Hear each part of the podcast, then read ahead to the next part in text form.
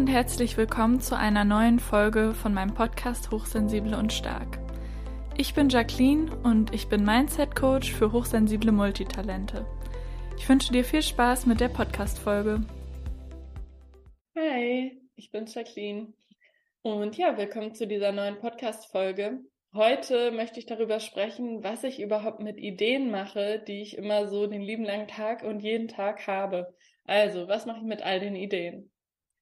Die Frage dazu habe ich übrigens über Instagram bekommen. Das heißt, wenn ihr euch oder wenn du dir eine Podcast-Folge zu einem bestimmten Thema wünschst oder eine Frage hast, schreib mir gerne eine E-Mail oder auf Instagram oder auf Facebook oder wo auch immer. Genau. Die erste Sache, die ich auf jeden Fall mache, ist die Ideen aufschreiben. Ähm, wenn ich unterwegs bin und gerade kein Notizheft dabei habe, dann nehme ich einfach so eine Notizen-App äh, die habe ich extra dafür, da mache ich dann eine neue Überschrift ähm, und füge da all meine Gedanken einfach ein, wenn das zum Beispiel für einen Blogartikel oder eine Podcast-Folge ist. Aber es geht hier auch vor allem um Ideen für neue Projekte ähm, oder Ideen, ähm, was man noch so anders machen könnte zum Beispiel. Und ähm, was ich zu Hause gerne mache, da habe ich verschiedene Notizhefte. Wenn es jetzt um Ideen für ein neues Buch geht, dann würde ich alle diese Ideen, die quasi zusammengehören, in einem Heft sammeln. Aber sonst habe ich einfach mehrere Notizhefte, wo ich dann immer eine neue Seite anfange oder auch mal gucke, ob ich die Idee einer anderen zuordnen kann. Und dort schreibe ich die einfach alle erstmal auf und sammle die.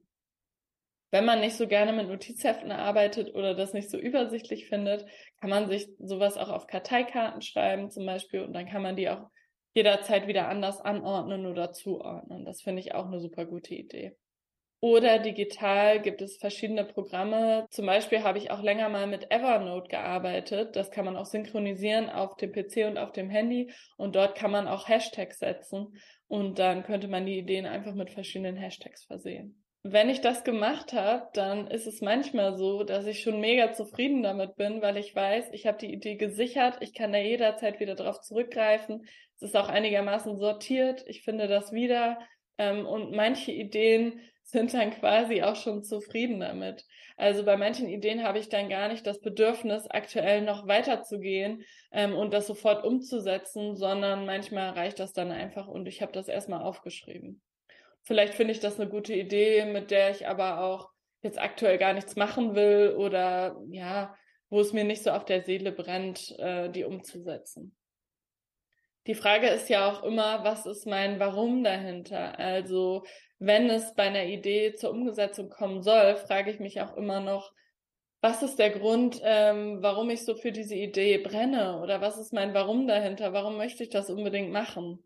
Ähm, und je nachdem, was dort dann rauskommt, kann ich auch nochmal besser entscheiden.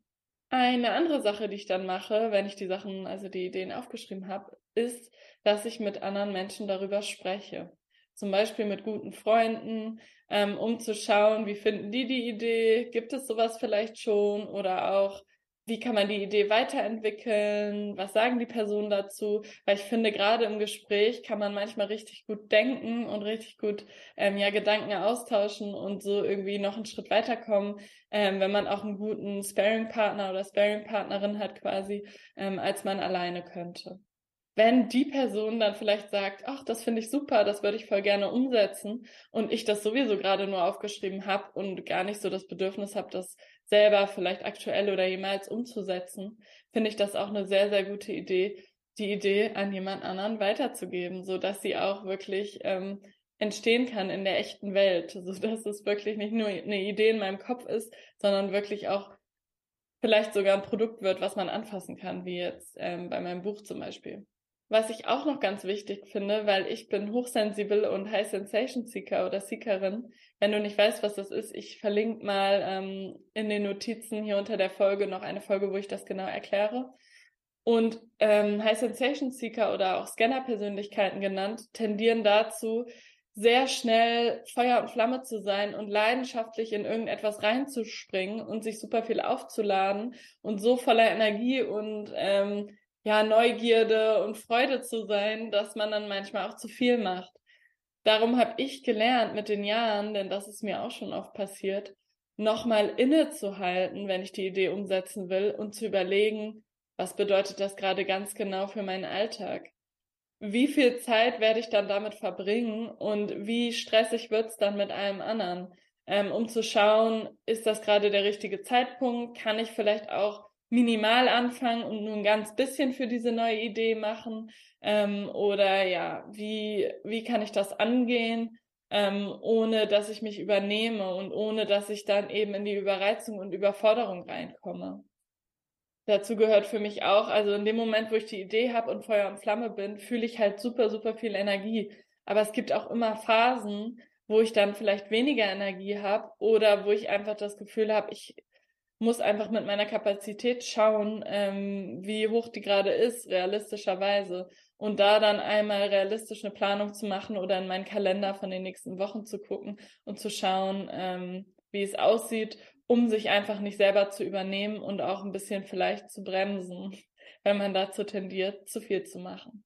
Was ich dann auch noch wichtig finde, wenn das eine Idee ist, die mehrere Menschen betrifft, zum Beispiel im Haus oder Garten oder im Business, wenn man mit mehreren arbeitet, dann finde ich es natürlich auch super wichtig, mit der anderen Person oder mehreren Personen darüber zu sprechen, die an Bord zu holen, sich erstmal auszutauschen. Denn ähm, wenn man selber Feuer und Flamme ist, ähm, bei vielen Ideen ist das so, dass man auch noch die Unterstützung von anderen Leuten braucht oder es viel, viel mehr Spaß macht und auch viel leichter von der Hand geht und sich Ideen auch multiplizieren und weitertragen lassen, ähm, wenn man sie mit anderen Leuten teilen und die auch äh, voll dahinter stehen. Und deswegen finde ich es auch wichtig, sich da Unterstützung ins Boot zu holen oder auch mal eine kleine Umfrage zu machen, wenn man jetzt zum Beispiel selbstständig ist. Wie sieht's aus, bevor ich jetzt irgendwas Großes plane, zum Beispiel ein Retreat oder was auch immer, würde ich auch mal im Newsletter oder auf Social Media fragen, wieso die Resonanz ist vielleicht, um zu schauen, wie andere Menschen die Idee finden, für die die vielleicht potenziell interessant sein könnte. Denn eine Idee oder eine Umsetzung ist auch nur irgendwie etwas wert, in Anführungsstrichen, oder funktioniert richtig gut, wenn auch andere Menschen Lust haben und mitmachen. Sonst steht die da dann am Ende, ist fertig und äh, ja, das bringt dann, also mir persönlich auch nicht so viel, weil da geht's dann wieder um mein Warum. Aber beispielsweise jetzt äh, mit dem neuen Buch, was ich übersetzt habe ähm, und was ich mit Saskia Kleisen zusammen rausgebracht habe, Herr mit den Reizen heißt das, blende das hier kurz ein, ähm, da war mein Warum auch, ich mache das auch, um ganz, ganz viele andere Menschen mit diesem Wissen, was super interessant ist und wichtig, ähm, zu erreichen. Und wenn dann niemand damit in Resonanz geht, dann funktioniert die Idee für mich nicht und äh, alles fällt so ein bisschen in sich zusammen. Darum finde ich das immer super wichtig, so schnell wie möglich das anzutesten und zu probieren, gibt es da überhaupt ein Interesse. Auf der anderen Seite sind das jetzt auch vielleicht eher berufliche oder Business-Ideen, wenn es darum geht, ähm, einfach privaten Ideen nachzugehen, wie zum Beispiel, ich habe Lust, bestimmtes Gemüse dieses Jahr ähm, zu pflanzen oder auszuprobieren, wie das funktioniert mit mehr Erdbeeren gemixt mit Knoblauch oder was auch immer in einem Beet. Ähm, und es überhaupt nicht wichtig ist für mein Warum, ähm, also warum ich das mache, was dabei bei der Frage rauskommt, äh, wie andere Leute darauf reagieren, dann ist das natürlich kein wichtiger Aspekt und dann würde ich das auch einfach machen aus der Freude heraus, weil ich Lust habe zu sehen, wie die Sachen zum Beispiel wachsen, weil ich Lust habe, das auszuprobieren und Zeit im Garten zu verbringen. Und dann, ähm, genau, ist das überhaupt nicht relevant. Ähm, ein letzter Aspekt noch, den ich auch bedenke mit Ideen ist, ähm, wenn es eben um Wirtschaftlichkeit geht, also wenn das Ideen sind, die im beruflichen Rahmen oder in meiner Selbstständigkeit Zeit benötigen und in diesem Rahmen stattfinden, weil die zum Beispiel ähm, wie bei der Übersetzung viel Zeit in Anspruch nehmen und ich das in meiner Arbeitszeit mache, zum Beispiel morgens, vormittags, wo allermeistens meine Arbeitszeit liegt. Dann ähm, ist die Frage, wie sieht das wirtschaftlich aus? Also das ist auch ein wichtiger Aspekt. Ähm, kann ich mir das gerade leisten, so viel Zeit in eine vielleicht ungewisse Idee reinzustecken, auch Arbeitszeit, wo ich nicht direkt Geld für bekomme? Ähm, und kann ich mir das gerade leisten, weil meine Auftragslage ansonsten vielleicht gut aussieht?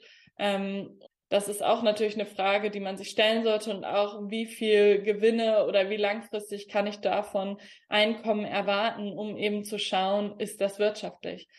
Und wenn es um Sachen geht, mit denen man kein Geld verdient oder auch kein Geld verdienen wird, dann muss man auch ganz klar sagen, das ist Hobby.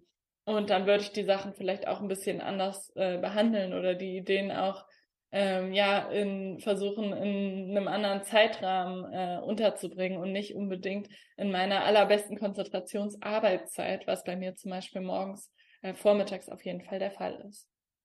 Genau.